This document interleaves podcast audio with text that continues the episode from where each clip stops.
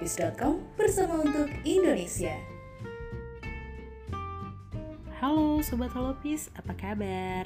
Kembali lagi dalam program Cabi Kali ini saya akan membahas mengenai informasi yang bisa Sobat Holopis baca selengkapnya di holopis.com untuk berita pertama datang dari internasional, yaitu Presiden Prancis undang Menhan Prabowo untuk membahas kerjasama pertahanan. Menteri Pertahanan Prabowo Subianto memenuhi undangan Presiden Republik Prancis Emmanuel Macron. Hal tersebut diketahui dari unggahan Instagram pribadi milik Prabowo Subianto dan telah mendapatkan ribuan like dari warganet. Dalam unggahan tersebut, Prabowo menyertakan dua bahasa untuk mengucapkan terima kasih kepada Macron atas undangan yang telah diberikan kepada dirinya selaku Menteri Pertahanan RI. Sementara itu, saat dikonfirmasi mengenai hasil pertemuan tersebut, juru bicara Prabowo Subianto, Daniel Anzar Simanjuntak, mengatakan pertemuan tersebut diinisiasi oleh Macron untuk membahas rencana kerjasama pertahanan antar kedua negara. Kerjasama antar kedua negara ini memang diketahui sedang berlangsung menyusul pembelian 42 unit pesawat tempur Saul Rafale dari Prancis oleh Indonesia. Berita selanjutnya datang dari musisi senior Iwan Fals. Musisi senior Iwan Fals kembali melontarkan kritikan kepada pemerintah terkait persoalan minyak goreng melalui sebuah lagu. Lagu berjudul Minyak Goreng yang diciptakan bersama Raja Pane, wartawan senior Jakarta itu, dirilis pada 6 Maret 2022 lalu di kanal YouTube Iwan Fals Official. Bait pertama dari lirik lagu tersebut menceritakan tentang situasi kelangkaan minyak goreng karena distribusi yang dinilai masih berantakan. Dalam lagu tersebut, pria kelahiran 1961 itu juga menyinggung pihak-pihak yang dinilai menyebabkan kelangkaan minyak goreng. Lebih lanjut, pencipta lagu Bento itu bahkan menyinggung pemerintah hingga aparat yang ikut mempermainkan harga minyak goreng. Di akhir lagunya, Iwan Fals juga menyayangkan betapa banyak kelapa sawit Indonesia yang justru dijual ke luar negeri. Berita berikutnya datang dari dunia pendidikan. Dorong PTM 100%, KSP minta Pemda gencarkan testing COVID-19 di sekolah. Menurunnya, kasus COVID-19 belakangan ini mendorong pembelajaran tatap muka di sekolah dapat dilakukan kembali demi meningkatkan kualitas belajar mengajar yang tertinggal akibat pandemi. Selain itu, tetap mengacu pada surat keputusan bersama empat menteri. Tenaga ahli utama kantor staf presiden Abraham Wiratomo mengatakan, untuk menyukseskan PTM, pemerintah daerah diminta meningkatkan testing COVID-19 dengan pendekatan penemuan kasus aktif atau active case finding di sekolah. Langkah itu penting untuk menentukan apakah sekolah tersebut aman atau tidak melaksanakan tatap muka. Ke berita berikutnya, datang dari parade pembalap MotoGP jalan protokol dipenuhi masyarakat yang ingin lihat langsung idolanya. Tepat pukul 10.00 waktu Indonesia Barat, Presiden Joko Widodo melepas langsung rombongan pembalap motor GP untuk melakukan parade dari depan Istana Negara. Setelah bendera star dikibarkan Presiden Jokowi, 20 pembalap langsung menarik gas motor mereka untuk menyusuri jalan protokol. Para penggemar motor GP terlihat cukup antusias, mulai dari depan Istana Negara masuk ke Jalan Medan Merdeka Barat hingga Jalan MH Tamrin penuh sesak dengan masyarakat yang ingin melihat pembalap idolanya dari dekat. Hingga parade pembalap motor GP finish di kawasan Bundaran HI, semuanya berjalan lancar dan para pembalap juga terlihat menikmati acara parade tersebut. Setelah semua acara seremonial di Jakarta selesai, seluruh pembalap akan bertolak ke Mandalika untuk bersiap menjalani balapan MotoGP 2022 seri kedua di sirkuit Mandalika Lombok, Nusa Tenggara Barat. Demikian rangkuman berita dari saya, Selvi Anggriani. Hobbies.com bersama untuk Indonesia. Halo sobat Lupis, apa kabarnya? Kembali lagi dengan saya di sini Ibnu yang akan membacakan beberapa berita pilihan dari situs kesayangan kita holobis.com.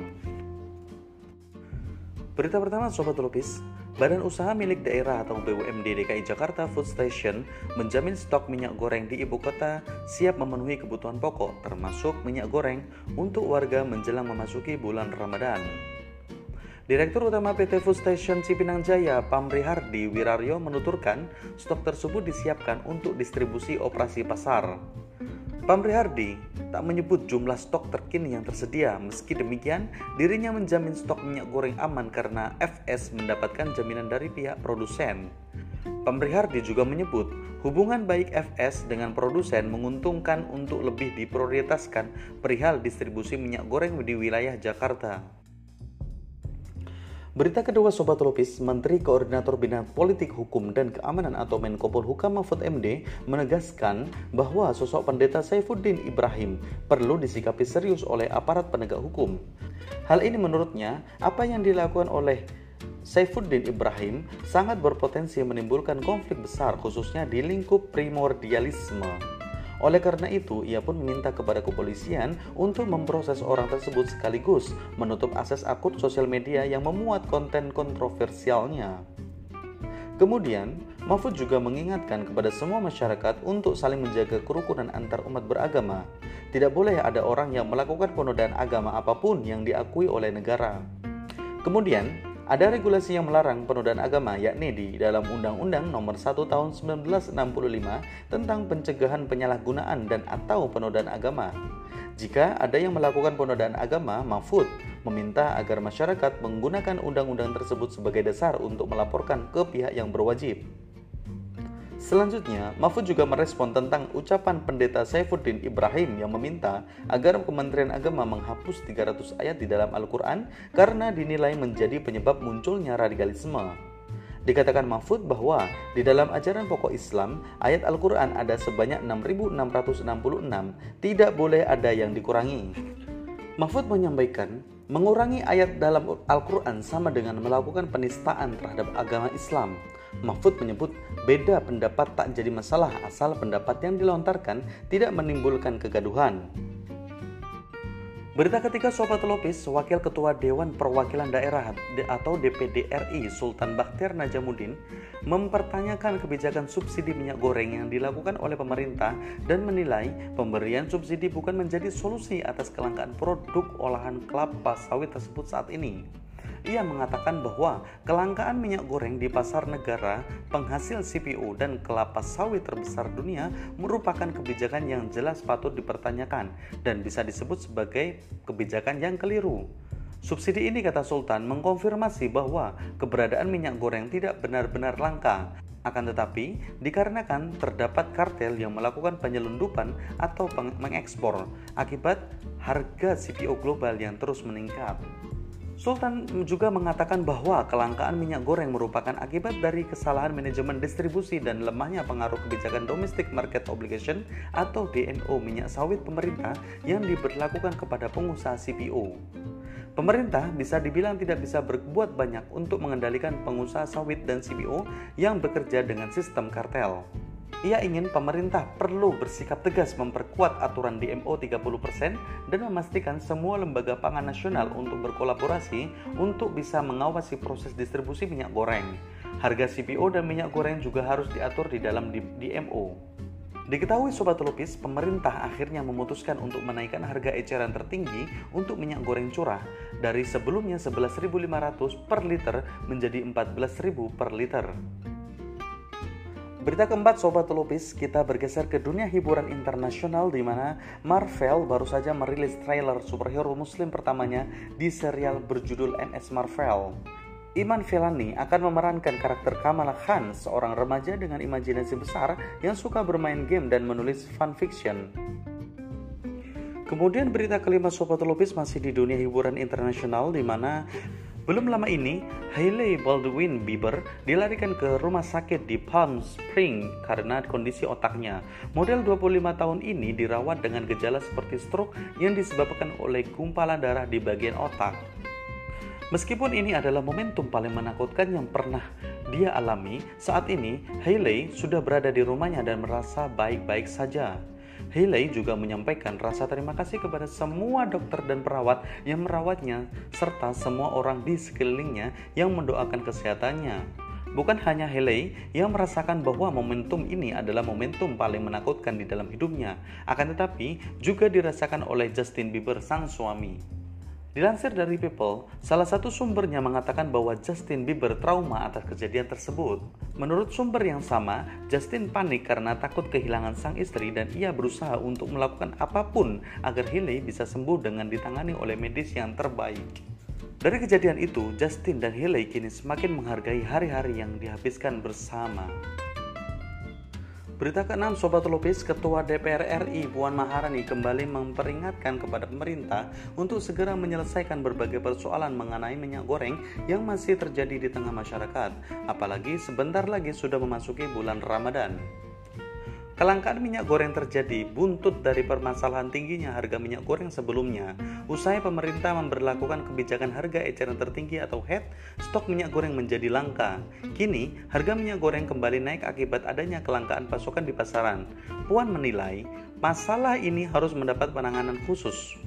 Adanya beberapa penyebab kelangkaan minyak goreng yang ditemukan oleh pemerintah dan pihak berwajib, mulai dari penimbunan, penyelundupan, hingga kebocoran penjualan di sektor industri.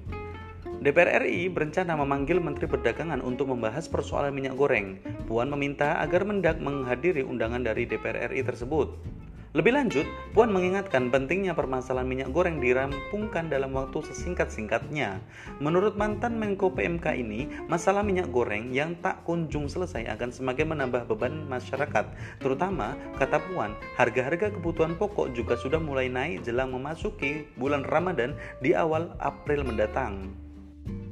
Berita ketujuh Sobat Lubis, Ketua Komisi 8 DPR RI Yandri Susanto mendesak kepada kepolisian untuk segera menangkap pendeta Saifuddin Ibrahim alias Abraham Ben Moses karena dugaan penundaan agama. Kemudian, ia juga menyatakan kecamannya terhadap apa yang disampaikan oleh pendeta Abraham Ben Moses tersebut bahwa pondok pesantren adalah sumber terorisme. Wakil Ketua DPP Partai Amanat Nasional itu menyebut bahwa apa yang disampaikan oleh Abraham telah menyakiti hati umat Islam, terutama ulama dan para kiai. Perlu diketahui Sobat Lopis, baru-baru ini beredar video seorang pendeta bernama Saifuddin Ibrahim yang mengusulkan agar Menteri Agama Yakut Khalil Omas untuk menghapus 300 ayat di dalam Al-Quran, di mana ayat-ayat tersebut menurutnya menjadi pemicu radikalisme. Selain itu, pendeta tersebut juga menyatakan bahwa teroris berasal dari pondok pesantren, bukan dari sekolah Kristen. Demikian berita yang dapat saya bacakan Sobat Holopis. Berita selengkapnya dapat kalian temukan di situs kesayangan kita, holopis.com. Di sini, Ibnu melaporkan. Bye-bye. Holopis.com bersama untuk Indonesia.